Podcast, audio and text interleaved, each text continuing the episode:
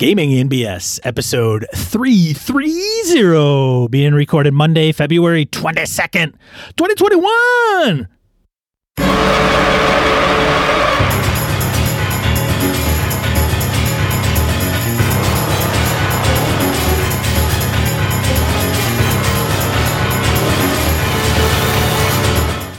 Welcome to Gaming N B S, a tabletop R P G podcast.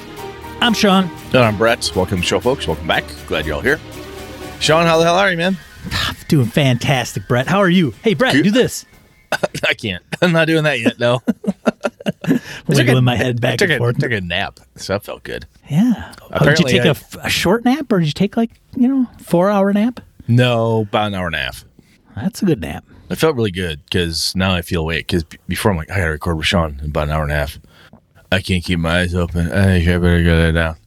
So, wow. It seemed to do the trick. I feel refreshed. I know Brett is napping before the show because if he's not, he's usually hit me up like, hey, I could be ready at seven thirty. Hey, uh, I'm ready whenever you are. But when it goes all the way up until like the eight o'clock hour and I haven't heard anything from Brett, I'm like, where is he? I am actually almost picked up my phone and was like, hey, dude, you coming? Yeah. And then before I knew it, Brett's like, Hey, hey, Sean, how's it going? I'm waking up. Give me a minute. Hey, sh- I just got done with a nap.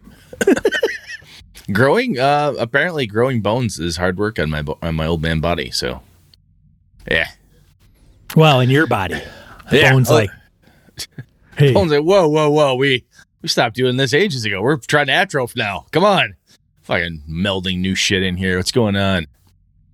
All right, enough of that crap. Hey, did you get any gaming in since we talked last? You did, didn't you? You had a little uh, Forbidden Lands action, didn't you? I did. I did get in Forbidden Lands, yeah. First session. How'd it go? Did they all quit?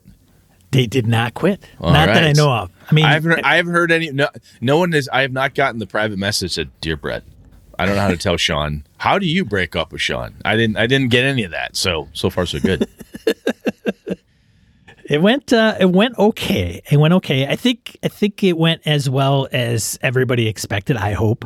Um, so one of the guys is already out of food. Phil, Phil's guy's already out of food. I'm like, how are you out, already out of food? He's like, rogues only get a D six food starting.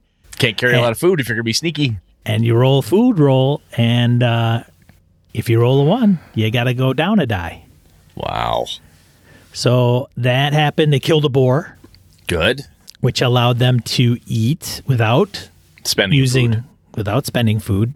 They could have kept it and uh, dressed it, but I think it would have taken more, and then they could use it like to use two slots or one slot of food.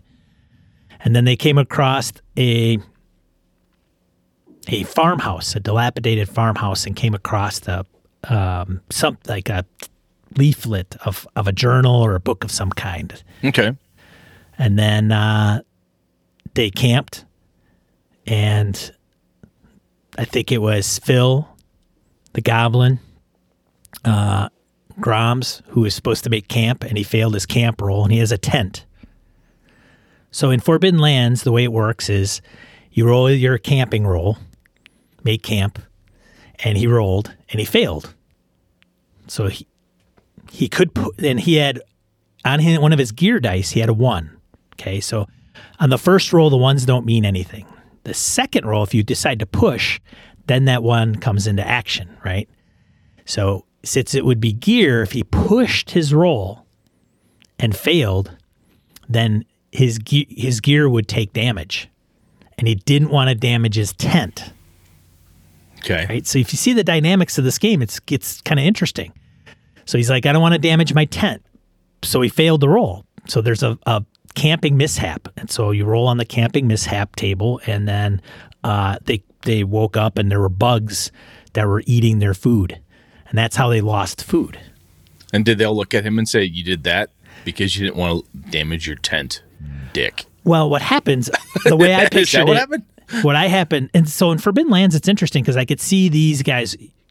When we start getting into the flow of things and like, all right, here's a good place to camp, and they roll and they succeed, and they're like, yeah, this is pretty nice, you know. Or if they fail, they go, oh, are you sure? Sure, sure we should stay here, like in this spot? Oh, yeah, yeah, it'll be fine. I mean, everything will be fine. Yeah, we don't know how, we don't know enough of how it works yet to really get the R P, right? I need to get right. the role-playing components of it. Once you catch, it was similar to me with the the uh, Fantasy Flight thing, I think. Once I got in the groove of how the dice worked and the symbols, then everybody's chipping in. Right. Everybody's bouncing off your good or your bad or your average roll. They're giving you in-game shit or in-game praise or in-game, yeah, hmm. So they know that he failed, and they're like, great. Are you sure this is the right place to camp? He's like, oh, yeah, it'll be fine now. I don't want to do it over there. I'll ruin my tent, right? Uh-huh, uh-huh, uh-huh. And so they, they go through a mishap is that insects got in their food and ate some of the food. So that's how they lost food. And they're like, they open up, and there's insects eating their food and stuff. So he might have, you know, found a place on, on top of an anthill or something like that, and they got yeah, in there. No, that's so funny. So, and then, of course, um, Wayne's guy, Maruk, the orc, uh, during the battle with the boar, broke, put a put a knot, nick in his blade. And so he opted to try to fix it. And then we had a debate on that, right? So it was, I'm like, well, Wayne, how do you fix it? Because he's like, well, I got craft. And I'm like, you do, but do you have the materials to fix it? You know, if you were crafting a bow, I'd say, well, you got this, and you can get it from a tree, and and yeah, Harry can help. Things, there's certain things you can make or not make in the wild. I mean, depending on what you've got for blade, how bad the nick is. I have, I've cut up, I've dinged up a knife before, pull out the sharpening stone and kind of put an edge back on it. But certain chips are like, uh, I have to reprofile this whole damn thing. Right, and it's not, not easy. Broken, right? As soon as the, the blade takes all the damage, then it is considered broken. So we put a nick in his blade, and then he tried to get it out. So by getting it out, if you if you succeed, you fix it. Mm-hmm. If you fail in this particular instance, then the damage that is done is permanent. Yeah, it's. I like the. You and I talked about this a little bit off mic. Is I'm like, huh? I don't know if I ever want to play that game because I don't right. know if that would drive me bananas. Oh, these guys love it. They they love the fact that they have nothing and that one guy's already out of food. I, although, I got to say, I want to play it, yeah. even if it's just to find out, wow, I didn't like that at all. Even yeah. if that's the outcome, I don't care. I think at some point I'm going to get in on a game with you, have you run it, I'm going to play it and go, huh, wow. Because I think it's one of those games that I need to get in the mindset of it. No preconceived notions. Don't bring in any complaints. Don't bring in the, we don't like Star Wars, we sit in a ship and shoot people. Don't we refer that. to that as baggage, Brett. Baggage. Yeah, no baggage. Yes, no, uh, no stupid. You know, bring in just a clear mind as possible. I think if I got into it, I'd have a good time. You know, I and I think sometimes I, I'm when I'm hearing what you're saying, well, God, I don't know, would I ever want to frickin' do that? But I'm thinking outside of the context of everybody doing the same thing. You know, hmm. So now that could be could be fun. I don't know. We'll see. So we kind of managed that fix part because Harrigan was like, you know, when these things happen, you yes, it's a resource intensive game, but you also want people to be able to do kind of things, right? They're like, and so when you start doing that, then you start playing with difficulty dice. Then you can say, I'm going to add a die, take a die. And I know. Can see it when, so your sword is slightly damaged. It has X number of points to it before it's totally broken. Yes. And there's a point where like, look, I don't care until I hit the halfway of damage points. Now I'm worried. Right.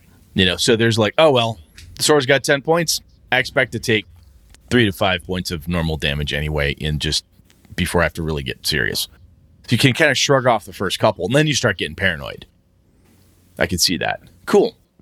And um, let's see, what the hell did I do, man? I got... um. Oh, I should say, did you get anything, any other gaming in, or was that it? I did not. That was it. And then I streamed on Saturday for quite a while. Thanks to everybody that showed up and kept me company. We're going to, I think on Saturdays, I'm going to have people call in on Skype. Oh, cool. Yeah, call in. It's a radio show. Call it D- R P G radio. Call in. You're the ninth caller. Caller, what do you have to say? Caller nine. Oh, sometimes crazy ones get in. Click. Um, Pretty much. I did. Uh, I I got um, my buddy Alpha Ran.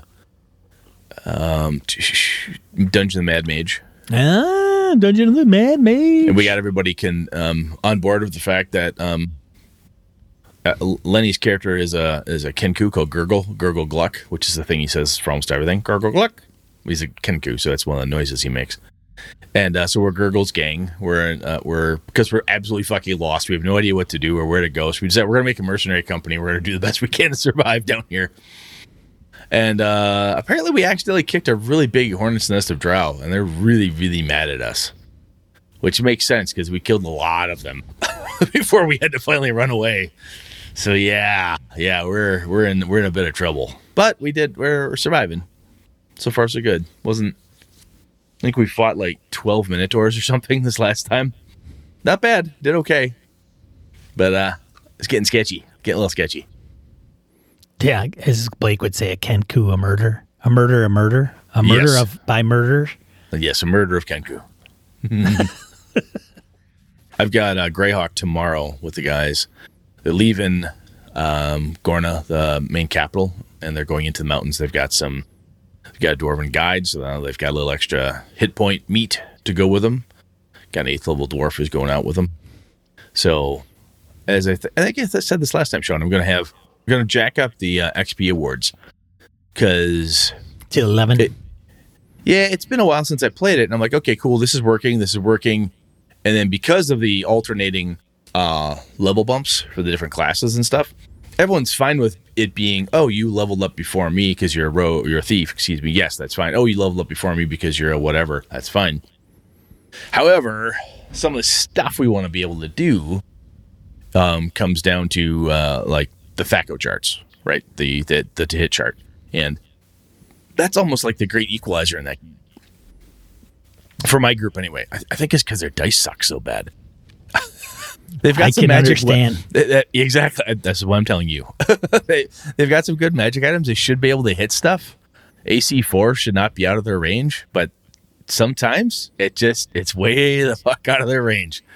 So, but there'll be some mountain climbing, trails, giant eagles, bugbears, giants. It'll be a good time. Oh. See, we'll see if anybody bites it next session. So that'll be fun. Any, um, let's see here. Announcement wise, I can, I'll, I'll lead off here real quick. I was on Craig Shipman's Third Floor Wars, the tabletop tabletop talk. Um, Craig pulled me in there last Wednesday. From the look of it, he's thinking May, early April timeframe when he'll be able to get that out based on his schedule. And um, it's an interview kind of, it's an interview format. May and I. Yeah, it's gonna he's be a while. He's that far ahead, huh? Yeah, he's, wow. he's really he's really getting out. And one of the cool things I think that when we talked a lot of just different, you know, who you are, gaming history, blah blah blah, and then he asked me a lot of really, really, really good Avalon questions. I think apart from when you interviewed me, Sean, this is the best one I've done. Um, yours was really good in a really good way, you know, pre Kickstarter, so on and so forth, but like post. Now a year into it, why would I want to buy buy that book, get into it or whatever? He really did a good job, really good job. So pretty pleased. That was a lot of fun, and he's just a cool dude to talk to. So we uh, we did talk about the Blades in the Dark game. Yeah, and uh, he said, "Yeah, we got to find another guy." I said, "It's going to be Eric Frankhaus." He said, "Oh, yeah. Really? You're so sure?" I said, "Look, Sean and I each got a text from Eric Frankhaus that basically said, 'You fuckers, if you play that without me.'" He brought that. He, I had Craig on the show actually Saturday morning. He's the guy that called in for Skype. That's awesome. He, he mentioned Frank. He he mentioned Eric without actually knowing. He can't, he couldn't remember who it was. I'm like, yeah, it's, it's Eric. Frankhaus. Yeah, yeah, it's Frankhaus. He's like, oh, that's right. Yeah, that sounds familiar. Oh, yeah, yeah. We'll get the Iron G M in there. So yeah. I think it'll be you, me, and he, and then Craig will run for us when he when he gets that scheduled up. So that'll be fun. Yeah. Anyway, what else have we got, man? We've you've been we've been cranking through the. the BSers to run games. I mean, if you're a BSer and you haven't been on our forums, Sean, tell them what they've won. it's, it's That's a lot right, of Brett. Stuff going on. That's right, Brett. If you just head over to gaming N B S dot com forward slash games, that'll take you to a forward post where it outlines the gaming moot and the gaming roundtable. They're not mutually exclusive. You post in the spreadsheet if you're looking for games, and there's games listed there. So if you want to run a game, you list your game that you want to run. And some more details about it. But if you're looking for games, there's also a player sheet. You can put down like, hey, here's some of the game, you know, for the games listed, put your name under it because you're interested. Because then the game masters can come and poke through there and say, hey, I want to run that game. Since there's four people that are interested in it, I'll hit those four people up. And then you could use the forums to post like, hey, this is, I'm Brett. If you have any questions about any of the games under Brett, just post here and I will answer them. And then you can use the forms for mustering. So, so how many yeah. games we got out there? Like two, three, four? So we have... ten? Probably. I think we have a little less than ten game masters, but we have over thirty different types of games. Every, like different... Like they're all... Like there's a couple Delta Force... Or Delta Force. Delta Green. Delta Force, different thing. Delta Green. So I didn't count them twice, but we have over... twenty, at least thirty. Paragon mentioned it was over thirty this afternoon. Awesome. So yeah. So I anyway, am, if you're if you're a BSer and you want to play something, even if you're like, look, I've always run. I think V C's got a Delta Green on Thursday this week. He is. Uh, so V C, I I conned him into doing a, a a one a one session one shot. He was going to have a session zero and a session one, and scheduling was going to get kind of finicky, I think, and so he.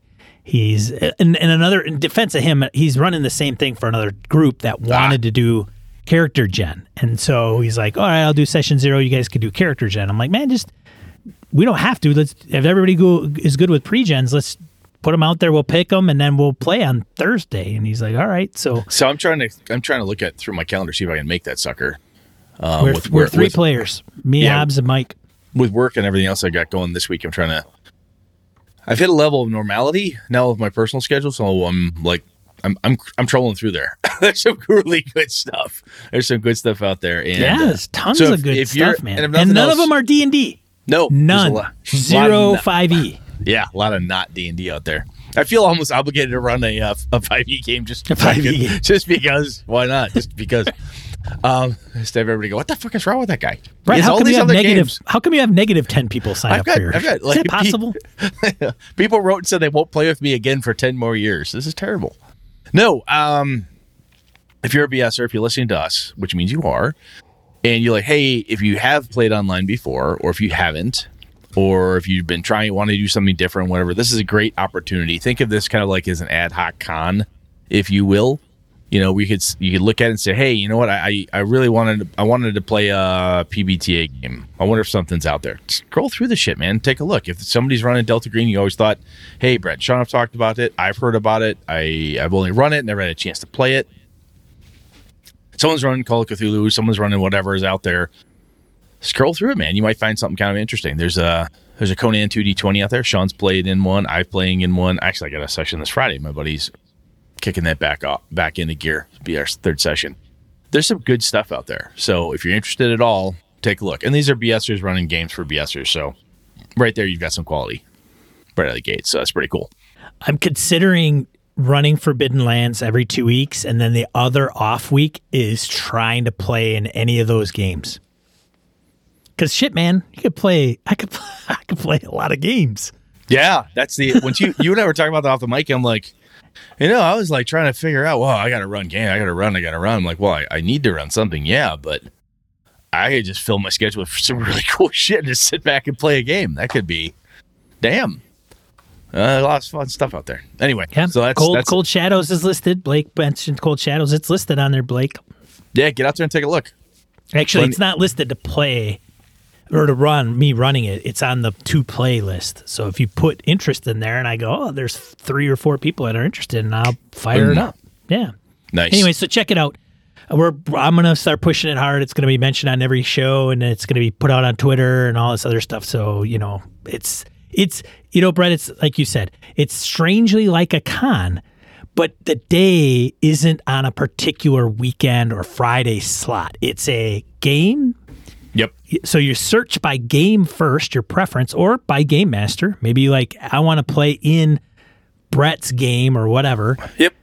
And then you co- we coordinate a time to make it happen. And and hopefully if if every game master on there can literally run one game a month, that's it. One, two to four hour. That's it. We could have a lot of games. Fuck so, yeah. That's really there cool. you go. We're still... F- futzing around with calendars and shit too, in case that might be an option for R S V P, yeah, and, and we'll see. I'll tell you the other piece to that point is, and I'll shut the hell up about it, we'll move on. But as we go through this, this is new. This is new for Sean and I. Um, Digital Hobbit, Mirko is helping us out with some stuff. We got a lot of cool people thrown in saying, I'll do, I'll do, I'll do, I'll do. And we've got these people putting in data, right? So it's great. We're going to iterate through this. At some point, one of y'all is going to send some feedback to us that says, hey, you know what would be helpful is a calendar that had these features. hmm, how the hell can we find that? You know what would be helpful is this feature. Huh, maybe we should add that in. So obviously not everybody's ideas are going to be able to be, you know, crammed in and make it all work. But if there's enough of a outcry for something, Sean and I will figure out what the hell do we have to do to try it, to see what we can do to make it better. So cool. All right. You ready, man? Random encounter? Dude, I'm so ready. Let's Random let's, encounter. Let's go. Segment, uh, fielding comments, social media, forums. You start. I will I will start apparently. From all part of the plan on the forums regarding injecting homebrew into published, which would have been last episode. He or she writes, full disclosure, I have not yet listened to this episode. Which means you're probably already ahead of us. It's fine. It's totally good. It's good. Which means that your credibility of this post is even higher. Yes, that's what I'm saying. Yes. Right, yeah. Yes. I missed the chance to make this comment last time pre-published adventures came up as a topic. I just wanted to throw out a theory and see if people agree. I do not like to run pre-published adventures, but I wish I did. Oh, and I should mention, uh, Edwin Nagy has a, this is one of his pet peeves, pre-published. It should just be published. published. I don't know why or because how. Because it, it's pre-made, pre-generated. It's pre-done for you, and then we say published. We tag it on there. And I, you're right. The phrase pre-published should be, it's like my Avalon notes, not the actual book that was out. Yeah. Right. Interesting, but we call we all call it that. We know what it means. It's we do. Ter- it's a terrible phrase, but we and we know what it means. Interesting. So I know how to get under Edwin's skin now, which I should yeah. have never put on the forums. Yeah, we're going to have to send him some pre-published notes. So pre pre published, irregardless of what he says. Let's. I I, I I I continue. Sorry, Edwin. I'm just kidding, buddy. All right. All right. Lost another one. My interference. my interference here. Inference. Inference. Inference. Interference. What the hell? We got pre published interference flagging a play. Pass interference. Carry on. We're never going to get to the end of this. No, we're not. In my inference here is that people prefer pre pre-published or homebrew based on whichever one is easier for them to do. I don't think either has an innate advantage. I think D Ms all just prefer to do the least amount of work. An example, I've tried to read modules to run them. I just got so I just get so bored that I never I have never successfully read one all the way through. I have skimmed through it to the end of the first module in Tales from the Yawning Portal, and to date, that is the best I could manage. However, with homebrew campaigns, uh, I could prep for a session in thirty to sixty minutes, no sweat. I have serious respect for people who can re- run pre-published anything because I just don't seem to have the skills to pay those bills. Hey. People who like homebrew more, I imagine, are in my boat, where it's easier to slap something together now, then fill in the more tedious details during actual play. My hat is off to Sean, who inspires me every couple of months to try reading through and running a real module instead of just relying on my usual B S. You know, I think I think there's some there's absolutely some validity in here. However, I wonder, and all part of the plan isn't here for us to have the conversation with them, but I would wonder, did you start running homebrew stuff when you started GMing, or did you cut your teeth on published and then switch? I wonder. And the reason I say that is because if I think back, this this uh, report made me think back to when I started.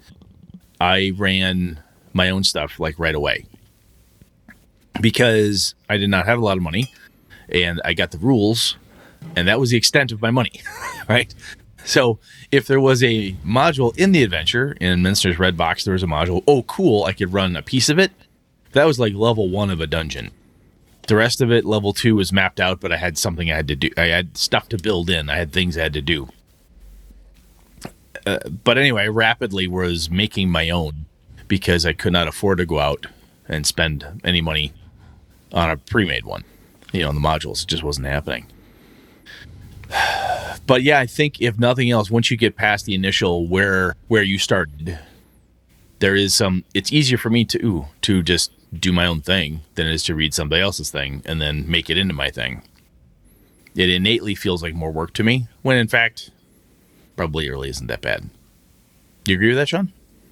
Yeah, I mean, I see the advantages to both. I, I mean, seriously, either way. I mean, it's not, and he mentions it, he or she mentions it right away that it's, there's no better better way. It's just whatever works for you. So I, I get the advantage of making it up.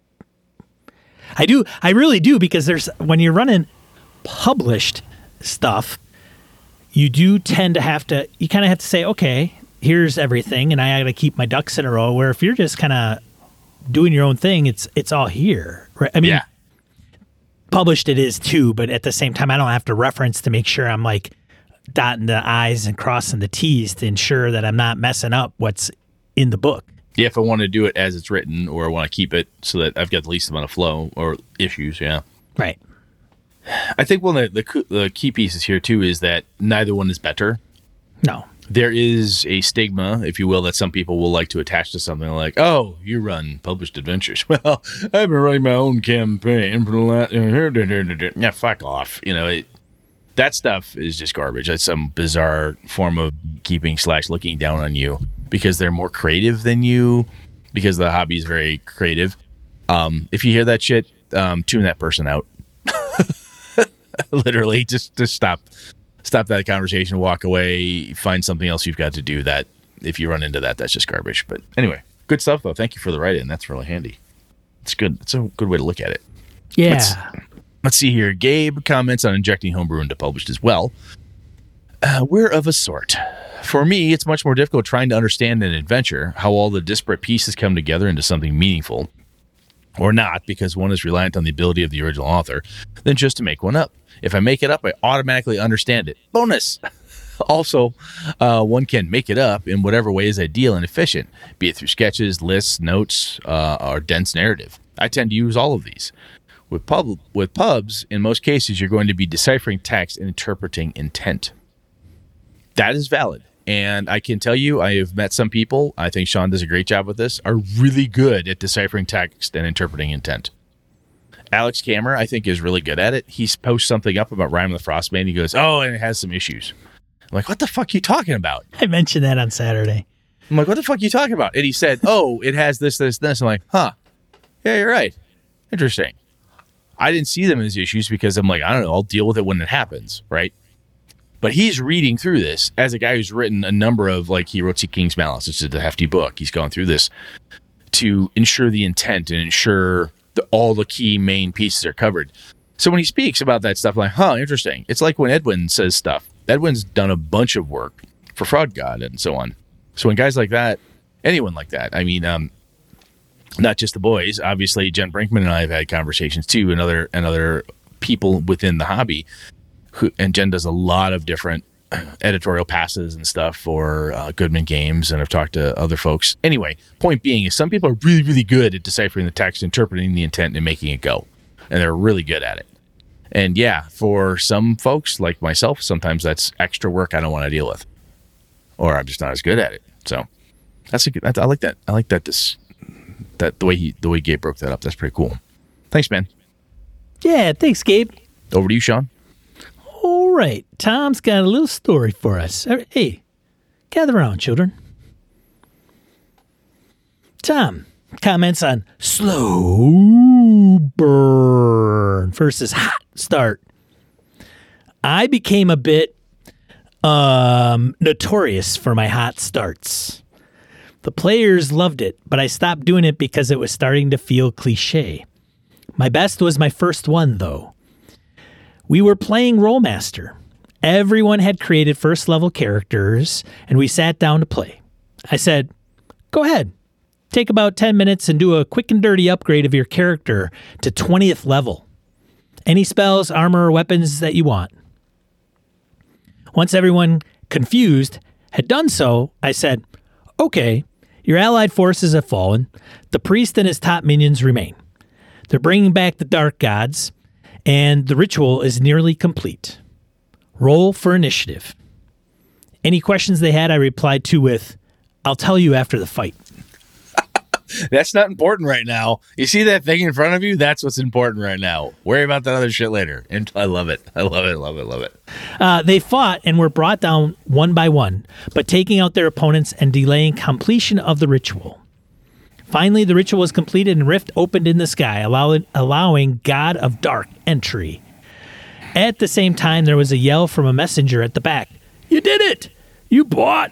You brought us enough time! As the last P C fell, another rent opened in the sky. Rift. Rent? Rent? Rent opened up in the sky mm. as the gods of light returned, charging across the heavens to battle the gods of dark. As everything faded and the last P C died, Armageddon waged overhead. Then I told everyone, you awake. You have no clothes, no clothes and no belongings. You're on a hillside that you don't recognize. You have no memories beyond what has already been described. You know your names and each other's names. Switch back to the first level character sheets. What do you do? The phrase, naked on a hillside, became a running joke for years afterward, especially any time someone lost consciousness.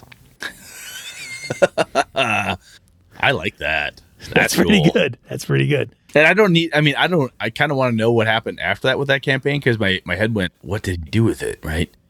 Was this a, now you're going to walk all the way to twentieth level and it happens again? Now you're going to go oh. back and retrofit it? Or did you start all over as Blessed of the Gods and you're in a whole new world with like some weird, I don't know. Wow. That's cool. That's cool. That's cool. Thanks, naked man. On a, naked on a hillside. Naked on a hill. Thanks, Tom. I like it.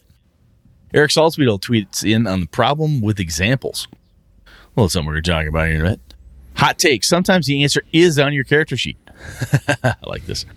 I, I've seen this going around quite a bit, and I get the point. There's some value in the philosophy as players can become paralyzed on what to do if their character sheet doesn't have the specific skill, feat, ability, or whatever.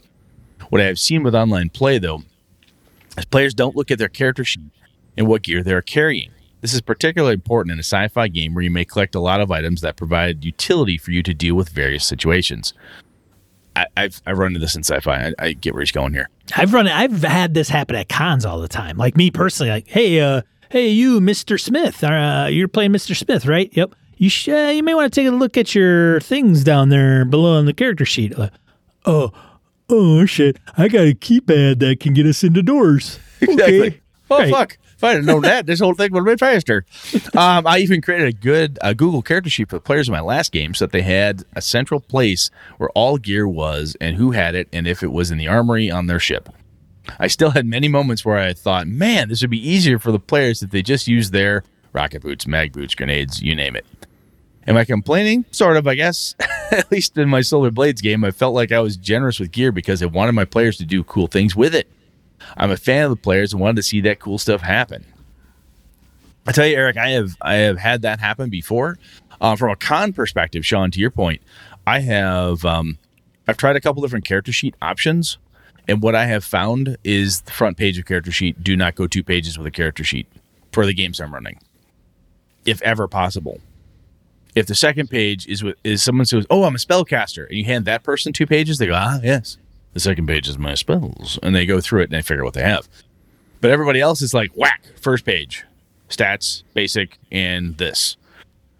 I don't normally, like if I'm running a Streets of Babylon game, I'm, uh, game, I'm not looking for a detailed list of how many pythons you have, how many torches you have, blah, blah, blah. It's not what I'm doing in a con game especially, but it's all the key shit is right there on the front page. Because people will scour the front page, and then they'll flip it over if there's something on the back, if there's another sheet, you know. But some of that depends on the game system you're running, too. Some of those game systems, depending what they are, are pretty fucking intense. Character sheet-wise, there's a lot on them, and you can't just capture it on a single page.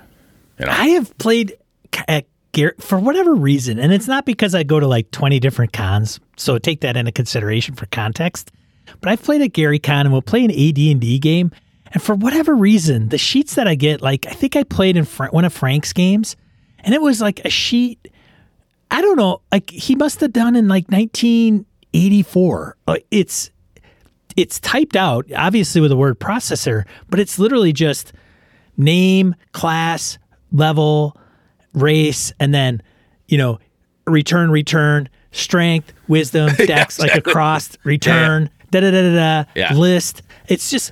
Dude, would it have killed you just to get a freaking character sheet and filled in the blanks?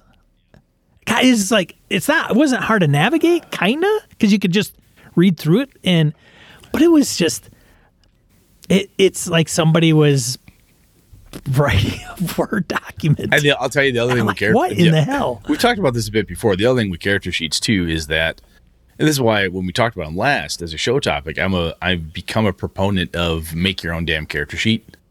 Sure. If you can, document it, draw on it, do whatever you got to do, color it, whatever helps you figure it out. If you hand me, if you hand me a character sheet, and I or I hand them out, or somebody, and you're the person next to me, and dude, you got your colored pencils and anything that relies on strength, you t- you color in red and green. I don't give a shit. Whatever it does to help you. But there, there's some bad character sheets out there, and there's other stuff that I'm like, oh, there's obviously a really good one. I hand it to somebody, and they vomit all over it. They're like, ah, this is terrible. I can't find anything. Like, what? Sure. But yeah. I get what you're saying. Some of it, like, you can hear the I B M selector kicking in the air, you know, as he typed it out. You can hear it. Like, you know? What in the hell is this bullshit? Like, don't you have some of the original yellow sheets? Something? Come on now. God damn it. Stuff I'm actually used to. Right. Very nice. Cool, thanks. Though. Eric. Thanks, yeah. Eric. That was good. Yeah, he'd put that tweet out. As I said, we were putting, putting the topic out there, so I thought it was interesting. Shall we then? We shall. Let's get into the main topic.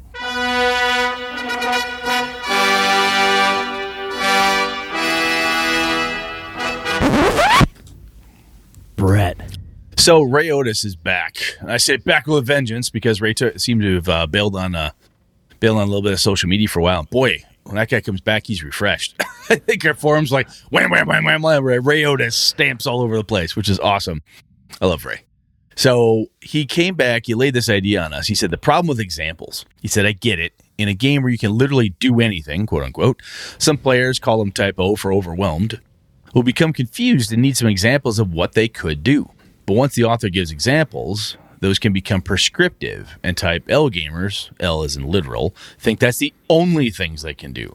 This is why some players look at their character sheet to see what their character can do rather than just thinking in character. What are some techniques for moving players past examples? And I said, when I read this one, I'm like, oh my God, I can't tell you how many times this has happened to me, even with my home group. I've got guys who've been playing for as long as I have, if not longer. And they're like, well, I, I don't know what this guy can do. What are you trying to do? Well, I don't know what I can do. That's not what I asked you. What is it that you want to do? Well, I'm not sure what's possible. So, you know, just patient, heavy breathing, just slow, let the rage subside.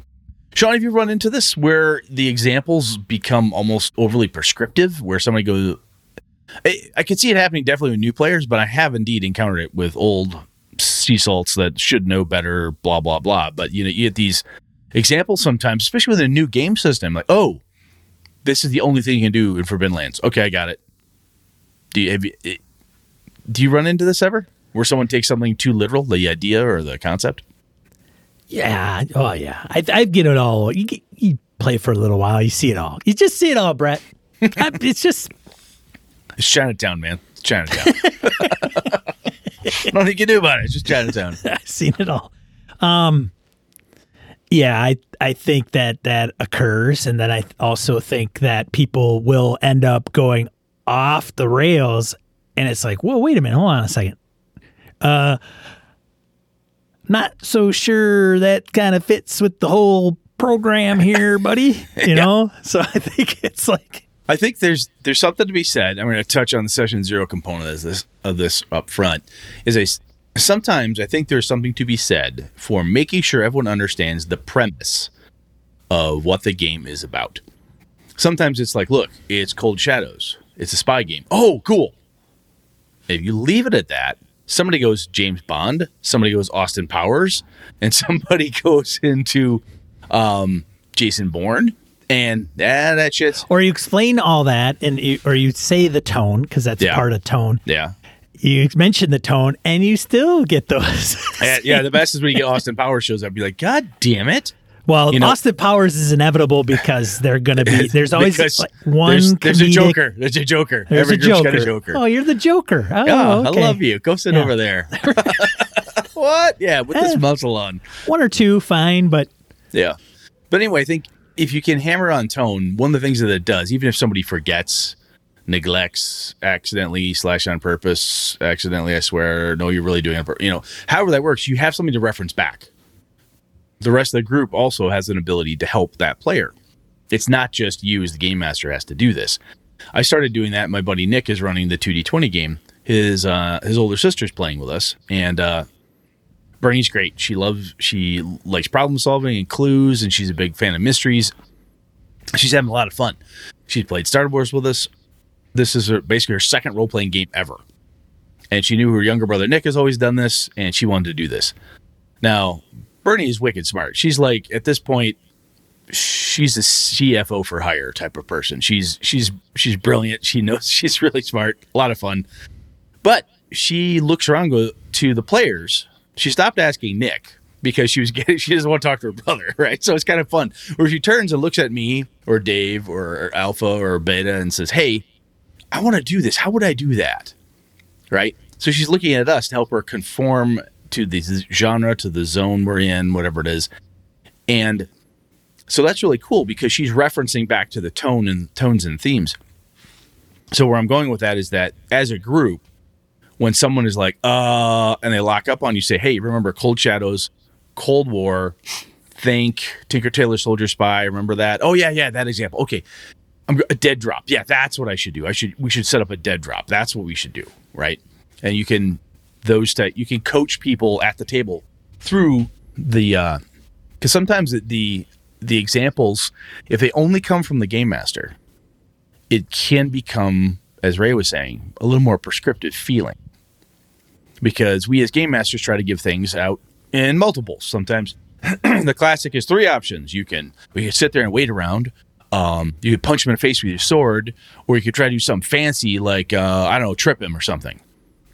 The player heard, do nothing, stab him, or trip him. Right. And then three fights later, you're like, so why are you just trying to trip everybody? Well, you said I could trip people. I'm a trip. I'm a trip. That's my. That's. I'm that's, a tripper. That's, that's, that's my thing. It's what I do. Is I trip people. I'm Jack Tripper. Yeah. Do you agree with me though, Sean? If you if the players at the table help each other out and kind of help set that, like from an example perspective, I think you get a broader bevy of examples for the group, and it doesn't seem as prescriptive because the game master's not the only person giving you ideas. Does that make sense? Yes. Because I, I have seen that. I I remember asking you uh, back in the, to use the Star Wars example again, like, so what do I do? How do I do it? And then Austin or Kevin would be like, hey, you could do. I'm like, oh, okay, cool. Because you throw something at me. The rest of the group would be like, hey, Brett's not getting it. Do this. And they would chime in, which to me is great people to have at your table, right? They're helping you out. So Brett was always not the tripper. He was always the mechanic guy. He was always, yeah, the, yeah. I'm the fixer. I'm I fix, fix the ship. That's what I do. Ship. That's what I do for everybody. Hey, he's like Joe Pesci. Hey, I fixed the ship. Exactly. I'm a ship no guy. Hey. No matter how useless that is, all day long, forever.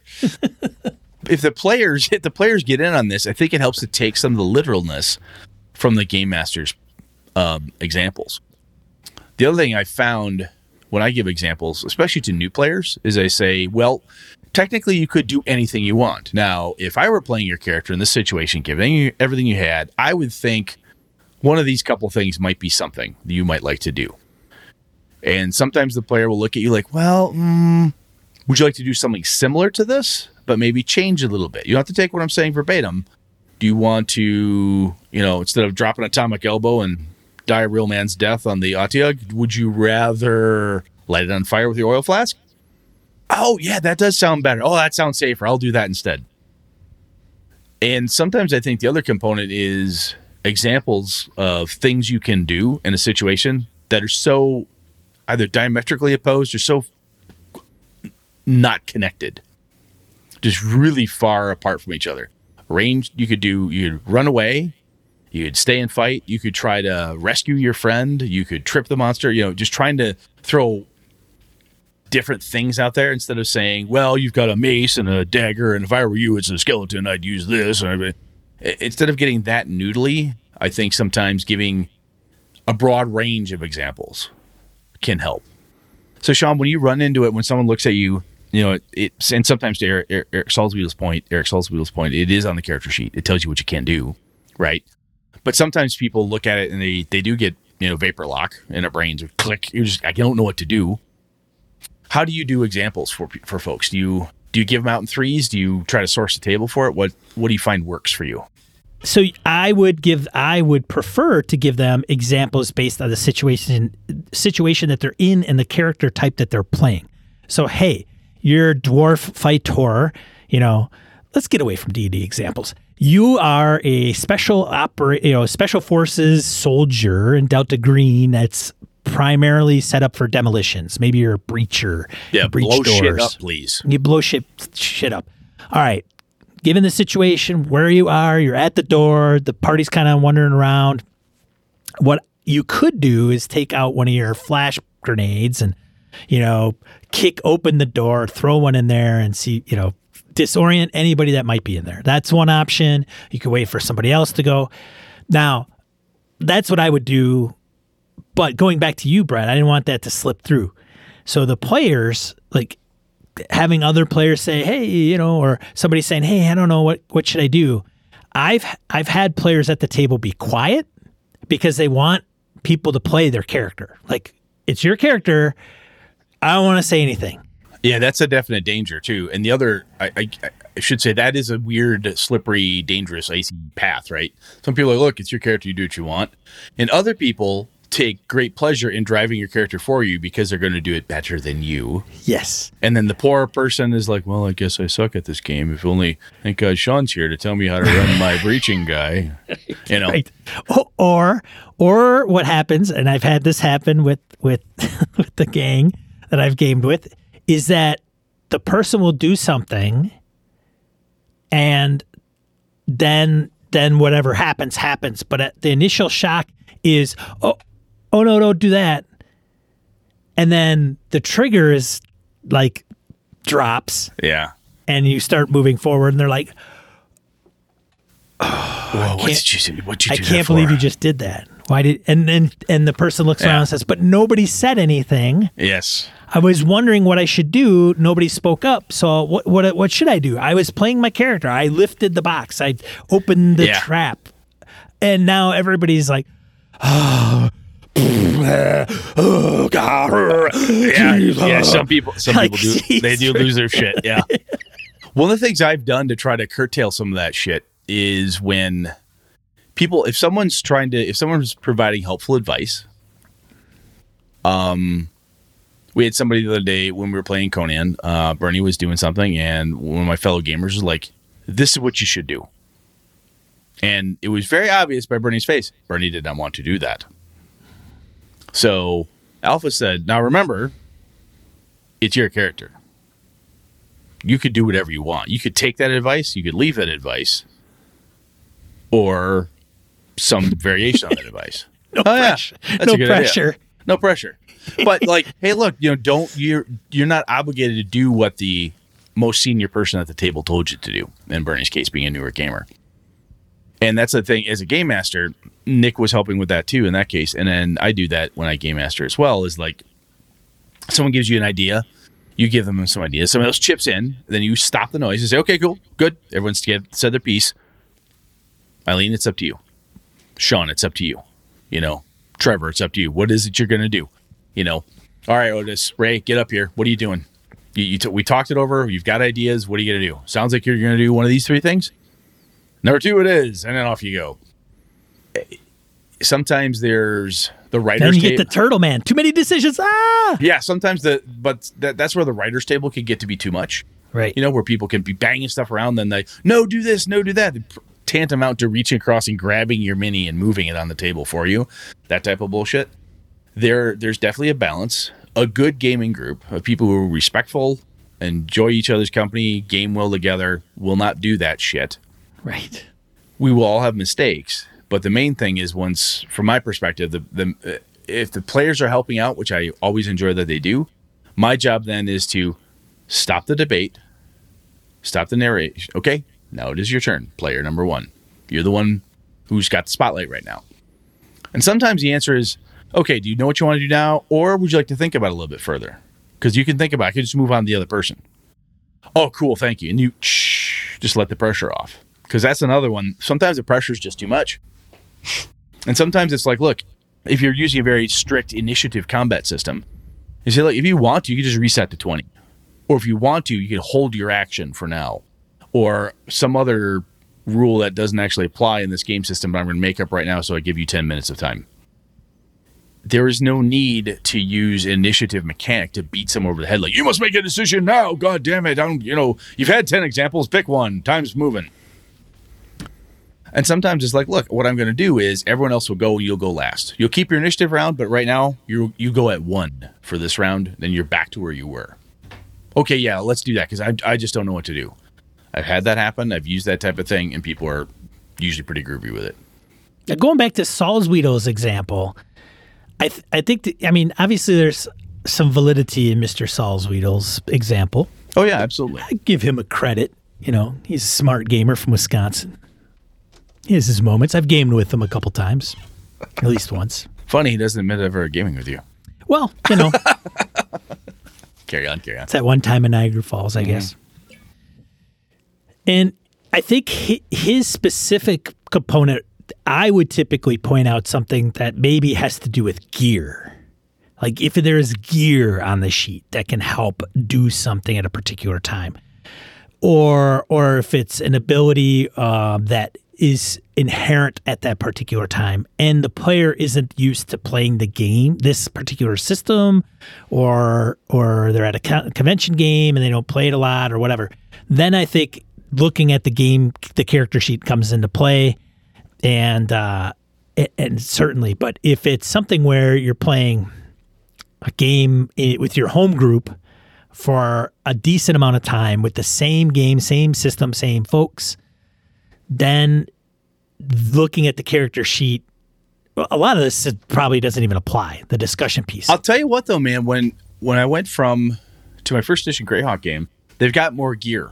Magic item wise, a couple random potions, a few pieces of this, a ring of comfort, a this, a that. So they've got some gear, right? And because of that, what happened in a five E game, for whatever reason, everyone's like, I have this, I have this, I have this. Everything's like very tactical feeling. In the one E game, the tactical feel isn't there, maybe because I don't have minis or pogs on the table type of thing. But I have hearkened back to what I used to do when I ran first ed ages back in high school when my buddy Eric would do it. One of the things he would do when he'd look at us, go, God, I don't think we can get out of it. He'd be like, hey, guys, you got a potion, you got a wand, you got some weird magic item out there. Eric knew, ding, ding, we had the weird magic item. We forgot we had it because we had collected God knows how much crap that we'd bought, sold, traded, and somebody had an ever-smoking bottle. And Eric went, use the ever-smoking bottle right now. It would totally get you out of this jam. Right, right. But we forgot because we thought it was a useless fucking item. So it was in the back. A decanter of end- a decanter of endless water. Whatever. Whenever I need a drink, I'll pull that out. It's in the portable hole, right? So you have a portable hole, and everybody dumps their shit in it. And somebody goes, what the fuck is in that thing? So my guys got in a couple, got in a couple really tight scrapes in a few fights, and I said, anyone have a healing potion? Anything you guys can do? Any random rando item you've got? Someone goes, who the fuck got that list? Alpha's like, that's me. Hang on. They pull it out. Sometimes that statement is enough to get people to look at the character sheet, check for gear. Right? And I, I think that's that's how I have started getting people kind of pulling back from my root as an old school gamer and telling people like, look, do you have anything? Does your character have anything on him right now that could be helpful? Huh, let me check. Oh, I got thieves picks. What's in thieves picks? Oh, there's a small hammer. I'm going to take that hammer. I'm gonna, I'll wreck my thieves picks and cram it in the gear so I can stop the thing from happening. Done. Moving on. It's creative use. It's in. It's weird. No one would have thought about it, but I forced them to look at their sheet, and cu- then they became creative because then they had puzzles that this piece will fit. This one's from a dog picture. This one's from a duck, but it's the same shape. I'll cram it in there and I'll fill the hole, you know? So I, I found that that has worked, worked well for me in the past. And, um, I've started pulling it back out because it's, it's helped to cut on some frustration on my part. Does that make yeah, sense to you? Yeah. I think, and I think painting the picture a little bit too, or even giving that one person a little bit more so that they have a even better picture. Cause I think with, maybe these uh, apply to more uh, newer players or players that don't play as much. Or the game it, system's new. Or the game system's new. But I specifically would say not as not playing as much because they're, I think even if the game system is new, I th- one of the games that I think a lot of people would look at their character sheets for would be like Feng Shui. Because those are archetypes that have certain shticks. Like you're playing Drunken Master.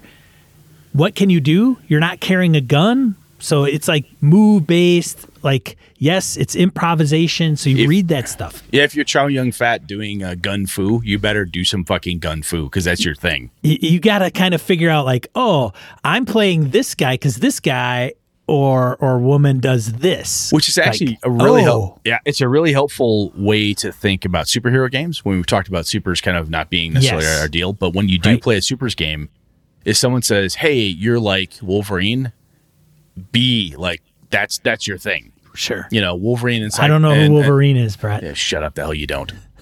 You know, Brett's you don't, Wolverine. You don't know who you don't know what the fastball special is, though, I know. But when Colossus used to pick Wolverine up and chuck him in the Sentinels so he could shred him, that was a signature move that those two from the X-Men figured out.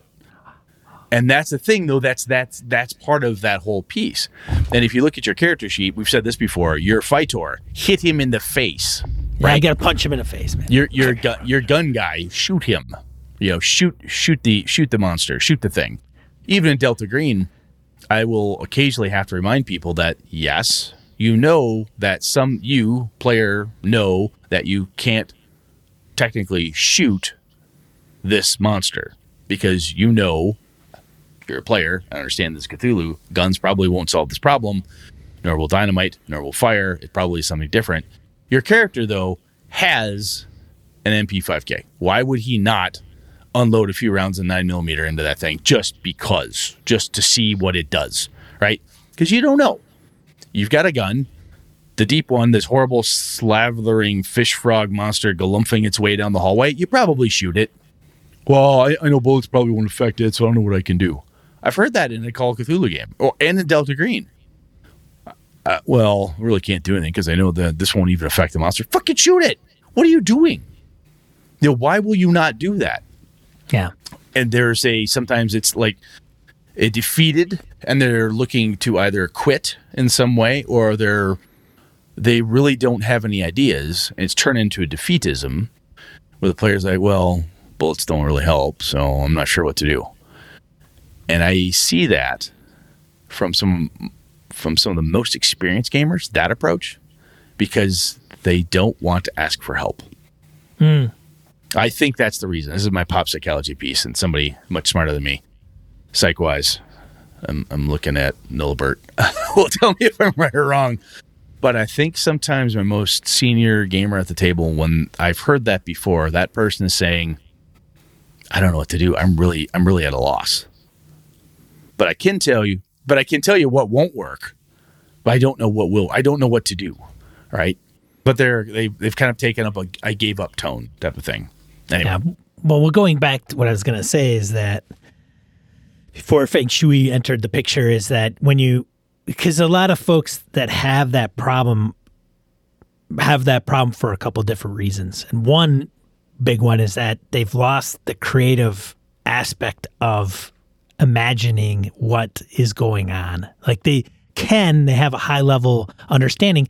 But if you ask kids, it goes back to like playing pretend and having them come up with all kinds of kooky stuff when they're kids. It's because they haven't been jaded by a freaking adulting. Yeah, you gotta, so, you gotta. It, it's the cliche, think outside the box, man. What are you gonna do? It is my, totally. My example yeah. is take your thieves' tools and cram them into the gears. Yeah. Do something. You right, know? right. And so it's not just a matter of them not knowing because they're not familiar with the system or they're not familiar with the situation. And they may need more stuff, like more. This is what's around you. This is what's in your pack. This thing is moving, and you want to stop it from moving. Ideally, yes. You can do that or have one of your partners do it. It's your turn to go. Here's some options. And I think that giving some of that more like color or spoon feeding them, right? Yeah, we've talked about that before, like when it's someone's turn or you're doing this massive narration, you say, okay, guys, just a second. So top of the round. Let me let me reset the stage for you. Here's what's going on. This, this, this, this, this portal opening, machine gun fire, cultists over here. You've got to stop that. What do you do? And then then you can kind of fade back. Or even if that person looks at you and says, uh, remember, this is what's going on. That's right. That thing was a red herring in this fight. I should go do this thing. Or even if there is no fight going on, you're just looking. You're like, I don't even know where to go.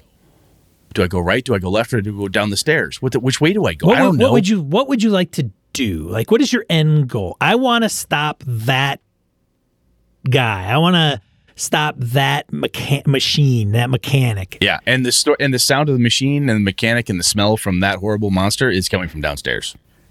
Well, guess right. I go downstairs. Do, do, do, right. do, do. You know, you can kind of you can move it along. You've got a few options. You've got a gun. You can shoot. You've got you know it the and you can get some of the feedback from some folks that kind of know you kind of know they're a little a little not uh they're not playing a ton, or sometimes players that play a lot come up with this. They're like, I know what I'll do. There's this big like. gear, like this big wheel moving, and you're like, okay, what do you do? I pull out my twenty-two caliber pistol and I shoot it to stop it. It's a terrible idea. And, dink! And everybody at the table that's kind of like knows that the person's relatively newer, everything kind of, it's a con game, right? It's the con game. One person comes up with a suggestion, they, you know, and they think it's like, that's what I'm going to do. I'm going to take out my twenty-two little, my gun, because that's like big, right? And I'm going to shoot the gear, and then it, it's going to stop the gear. And you're kind of like, mm. Good thought. That's not big enough. your, your, your character would know that caliber isn't going to pull that off. Yeah. But it, you know, so it's kind of like this. You always get the weird kind of dynamic, wanna, like but you want to work like with Brett, him, though. That's Brett that's a good did it thought. to me. Brett what did I, it. Brett, what did I do? Brett, Brett, Brett did it to me. Brett, you're on the ship. I'm running scans, Sean. Can I see scans? Can I get like? Uh, can I get visual like of the group going out into yeah. the jungle? Yeah, yeah, you can, Brett. Sure, sure. Give me a scan roll. Three successes, Sean. Great. You watch him go out into the wilderness. Yeah. Great. All right. Cool. And then you notice that there's another oncoming group, kind of on an intercept course. Oh, okay. All right, Sean. Uh, I shoot uh, him. I'm on the ship. Is that what I shoot? The ship's I'm on the ship. I'm going to shoot him. I'm going to shoot him from the ship, Sean. Can I do that? I could do that, right? I'm on the ship. It's got guns. It's got lasers on the top. Yeah, Brett. You, you can take the Millennium Falcon and shoot out into the jungle. Like... an artillery piece. Sure. Sure. Brett has done that. Yes, I have. That's like, that's a bazooka to hunt cockroaches. That's that's what it is. Brett's did. like, I got like a M one oh nine howitzer, you know, uh, that could I that yeah. I could like one fifty-five out, you know, right up right like I could volley it out over there. And Sean's like, like Star no, Wars. no, no, this is this is more like a huge thing that cuts holes through ships. So yeah. Good luck with that. Maybe, maybe you're, uh, if you're on Naboo and you got big blue balls that you loft at the bad droids, maybe. You let me do it anyway. I did let him do it because I was, you know, it's hard as a game master to shut down people like that. Well, I'll tell you, the other, it is, it is absolutely is. I want to I want to hit this one piece before we bail on this, though. Ray talked about the lit- being too literal and like this is the only option, the only thing you can do. I honestly think one of the pieces to do as your fellow players and as the game master is when someone is repeating, you're hitting the same note, ding, ding, ding, ding, ding, ding. That's the only thing that they're doing. You can say, look, you do have other options because it won't take long and that person will hit a level of frustration with the one note. Like, oh, I have to, I'm fighter, I have to fight. Whack, whack, whack, whack, miss, miss, miss, miss. What have you learned? Well, it's not taking any damage. What is damaging it? Well, magic from the wizard and the cleric. You could back up, go full defensive. Oh, yeah, that's right. You can go full defensive. That way, you can't hit it anyway, but you'll get a big bonus, so it stops raining twenty points of damage on you around. Oh, yeah, that's a good call. Sometimes it just takes a, hey, knock, knock, knock, tap on the forehead, McFly. You don't need to do that. And um, as politely as possible, or if you're one of my friends who I've known for thirty years, as rudely as possible. Hey, motherfucker, what the hell are you doing? It's the dumbest thing you could do. How stupid are you? Yeah, I'm already is- calling the Forbidden Lands guys yahoos. Like, hey, yeah, I was, yeah, I got this stuff yet. But it's it, in jokes aside, right? Is that when somebody's doing it, especially if it's a new player and they take it too literal, um, you can say, "Hey, now remember that worked before, and that's cool, but you also have other options." And then you can go through the other things that you gave them last time that they chose not to do, or have they they've learned more. They've realized that the twenty-two caliber pistol is not the thing to shoot the big, you know, fifty gauge steel uh, gear that's been that spins, or whatever the case is. So I think to stop the literal component is when you, as soon as you note the literal cadence of always this, always this, nothing else, is uh, help them break that. Well. And as your example, you could say, because you're a fighter, you also understand when you're when you should not be fighting, or you're ineffective. Or I love that, because you know? one, of the, one of the cool things that that, that creates, I'm glad you brought that up because I forgot about it. One of the things that creates is the character, the player looks at you and says, my character is a lore master. My character is, you know, a space, a space samurai. My character is this thing. Can I, my character's smarter at this than I am. Can you help me? You know, is is the question being asked. You know, what, as as a fighter, as a, you know, as a person who survived jungle warfare. Brett has never been in the jungle, never survived jungle warfare, no fucking idea. I have never been in a, you know, first man in and a breaching team.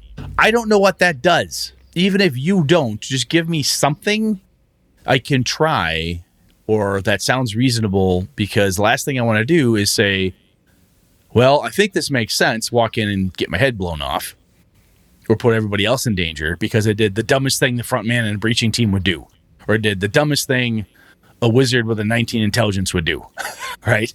Why? I, I didn't know that this was dumb. I thought it was smart. I legit, and so don't yell at me. I'm sorry, you know. So that, I love that idea, Sean, because it does bring... By doing that, you're opening the door for the player to say, remember how last time, or some variation on this theme, you helped me figure out what my character would know that I don't? Is there any other wisdom somebody could hand me? Because I am at a loss. And I think that's that's very powerful. That's really cool. Yeah. And I think, again, kind of, to, at least from my side, I, I think the other piece is that good players will help do that with care, with each other, and they won't demand, cajole, or try to force anybody to do their cool idea. They'll give ideas and say, but it's your character, you do what you want, or some version of that. Here's something your character could do that I think would be cool, is a really good way to get someone to perk up their ears and go, oh, you think that'd be cool? And someone else goes, yeah, that'd be fucking wicked. All right, I think I'm in. You know, other people are telling you this would be cool, not what you ought to do or what I would do if I were you. It's like, this would be really cool. This could really help the team if you did. That type of language as a player to your fellow players, I think, is more effective than here's what you ought to do or anything like that, because that's too demonstrative. It's too me telling you how to play your character, as opposed to saying, wouldn't it be neat if, and which is a much more fun conversation. So, yeah. Anything else, man? No. All right. Thank you, Ray, for the topic, brother. I think we got another one coming up from him at some point, but let's move on to die roll. Yeah, thanks, Ray. Die roll. Two to four miscellaneous points of gaming and geekery we want to bring to you. First one, Gaming N B S hats are now available. Yeah, I got to get one. You could head to gaming N B S dot com forward slash hats. Get a lid. A toque. Something. Brett wears a hat almost every stream. That's because if I don't do that, it's like just this massive crap. So we terrible. Need to stop advertising uh, Vortex Optics. Hey, this is Matthews Bows are my favorite. Come on now. Oh, all right, Matthew fine, Bose. fine, fine. And we'll get Brett a Game N B S hat. Only, a, only thing is idea. They're all black, so I gotta get Brett one of them like khaki looking ones that he wears. There's a gray the one, isn't there? I think there's I a, gray I think there's a gray one. There's a I gray so. beanie, I think, like this. Cool. I'll get in on it. I'm doing that. You told you said you sent me notes and said, hey, hats are out there. I'm like, fuck, I gotta go get one. I need a hat. Uh, second one, One of Us from Starry Wisdom. Look at this. I got this thing right next to me. From Starry Wisdom Press, aka Tim DeShane and Joey Macrino. Zine. Yep, mine's on my bookshelf. Yep. Uh, is it's a good available. Look, it's a good looking zine, man. It is. They did a very fantastic job. Welcome to the Dust Bowl. It says, you are no hero. You are a carny indentured to the mysterious being known as the Madam. In exchange for wondrous powers and a more and a more perfect self, the Madam calls upon you to procure magnificent artifacts as you crisscross the dusty and dangerous remains of a once robust and proud land. Cannibal hobos, shadowy cults, and the uncouth hecklers will do everything in their power to prevent your caravan from carrying out its mission. Grab your barbells and bullwhips and hop on the caravan to adventure. We accept you. We accept you. One of us. I know Tim. Tim was uh, he was running behind on this on the zine, and I gotta say, this is one of those cases where um, I'm really glad he stuck it out and put out the product. You know. Yeah. Because yeah. you, you at any given point, and I'm and Tim, if you hear this, man, uh, kudos to you, brother. Because creating something, I can tell you from firsthand experience, is tough. There was a point um, before my Avalon Kickstarter went, I, I distinctly remember call, calling up Phil and Chris at Encoded and saying, I don't want to do this. What? And Chris is like, the fuck is wrong with you? Which is only a true friend would tell me. And I'm like, I, I, I think I'm just scared. I'm nervous. I, I don't know what to do. He goes, it's going to happen. It'll be fine. Sit down. You know, that is it was, hilarious. It was nice, but it's just, it's, it's tough. There's a lot of energy and effort that goes into a thing. And um, generally speaking, I don't mind if people are late as long as they explain what's going on and talk about what's happening and so forth. And, um, It just, I, I think this is a great product. It really, it turned out really, really well, Tim. Yeah, so it's for you, D C C primarily. Yeah, D C C. But I, I Tim sure. and Joey should be proud of this. I think they did a good job. There you go. Some props. Uh, third one, Cyberpunk Random Scenario Generator. Hmm. Yeah. I think. I, oh, speaking of Cyberpunk, dude, just to throw this out, you think I may have, uh, I may have some interest in a Cyberpunk Red game with my home group after I'm Ooh. done with. Just I've never run. The, I I, re, I think I might have them. So if you read if you read character gen, you'll be like, ooh. Yeah, I started I started like hitting through the book, like reading bits and pieces. I'm like, oh, this is gonna be good. This is gonna yeah. be good. Yeah. Anyway, I think, carry I think on, carry you'd on. Enjoy that. Uh, scientists accidentally discover strange creatures under a half mile of ice. And if anybody hasn't read Mountains of Madness by H P Lovecraft, go read that, and you'll understand why I'm silently screaming. I said this on Saturday, man. Shit is it's that's it's freaking Cthulhu down there. Like it's all these questions, questions in the article. I'm like, it's not that hard, people. It's Cthulhu. That's why there's something down there. That's why it survives in the darkness with no oxygen and all that kinds of pressure. It's because of Cthulhu. It's not that hard. It's a fucking Shoggoth. Move on. It's a Shoggoth. You, you go down there, you go crazy, it'll eat you. Move I told on. everybody we're not going to hear anything more about it after this week. Like it'll be, it'll just, just like that'd be funny. I think you're. I think you're right. Nothing will come from it. Uh, the next one, the Lieberman Society. Some guy's doing a podcast on reading books. What? Yeah. We don't Hobbs. know any. We don't know Hob- any. All right, well, Hobbs can't read. Hobbs and Arlen. Uh, Hobbs can't read. I'm glad he brought a friend. I'm kidding you, Jason. That's awesome. That's he's cool. He's in there. So he's doing that on Wednesday nights at six thirty Central Time. six thirty, Hobbsy, I think. He told me in the Discord chat, hey, man, give me a plug on die roll, dude. There you go, bro. No, that's cool, man. That's awesome. Um, So, yeah, it's a stream first, and then he's going to put the audio out after the fact. So he did, did the first one solo, which is not easy. No, it is not. You've told it's me not. about that. I'm like, oh, I don't know if I could do a solo one. So uh, check that out. It, stuff, and he's trying to relate it to stuff you could use in your games. So he's, you know, it's a big fantasy bend to it. That's smart. And, uh, yeah. And then the last one, but not the least one, Streets of Avalon, Urban Character Options. Cool. Yeah. It, it this... came out in twenty nineteen, but it's still a good one. Go and check it out on DriveThru. I've Brett, told me, any comments? No, I was gonna say I really like it. I'm pretty proud. I'm really proud of just the, the Urban Ranger, Urban Barbarian. How we how we came up with some with some stuff there. It also prompted um, Phil, Chris, and I were talking not that long ago about what's apart from the P I P system conversion, the other stuff I want to get done this year. Uh-oh. for uh, for Avalon and some of those classes and just re- retooling and stuff. I think it'd be a lot of fun.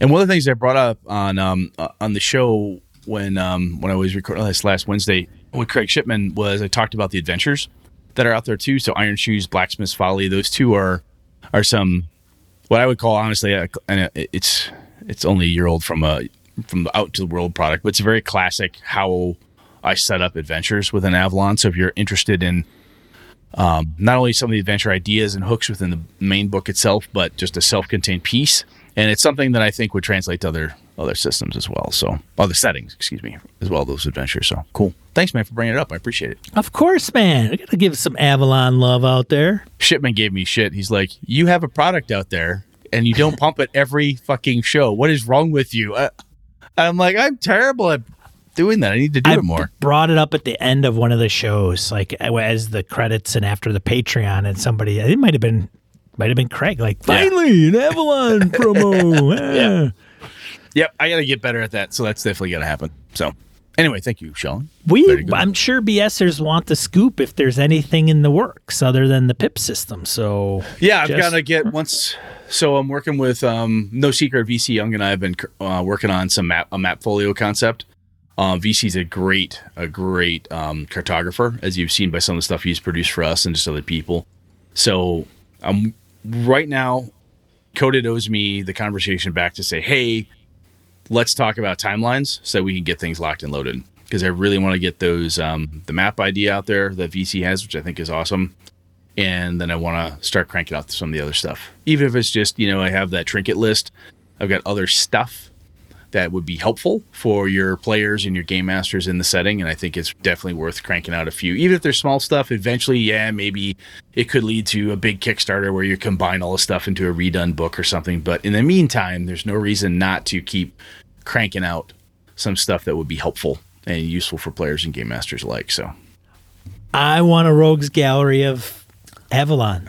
Yeah. Yeah. No, that's that's that's one of them. I want. I'm like, I gotta get some N P C. I gotta get an N P C list. People I've used throughout the throughout the years, and um, pull out some more magic items that I've had in the past, artifact level stuff that's out there. Yeah, yeah, it's gotta happen. Absolutely. Cool. Shall we? What are we talking about next week, bruh? We're talking about being a tourist. Oh boy, um, should I wear my camera? Bring my camera out? You, you might have to. So Jim Fitzpatrick back on episode two thirty-six, excuse me, three twenty-six. Good God, I'm I'm crossing my numbers. He said, this is about um, being a tourist. And what he means by that is, do you do anything special if you know you're going to going to play a system or genre you don't usually play in that you may not even have much, much exposure to?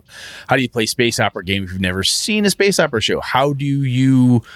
play a superhero in M C U when you don't know what the fuck the M C U is. So I've got more notes in the in the next list for you, Sean. Uh, but take a look through that. But that's that's what we're gonna talk about. You good? Sweet. Yeah, I'm good, man. Let's frick blow this pop stand. All right. All right. So hey, for those of you that are not here presently, we do stream on Monday nights at eight p.m. Central Time. Tune in on Twitch. Uh, we'll have a link in the show notes to Twitch. Otherwise, you can find this on YouTubes eventually. So give us a like and subscribe there on the YouTubes. Otherwise, you can find this at your podcatcher of choice. Subscribe, please.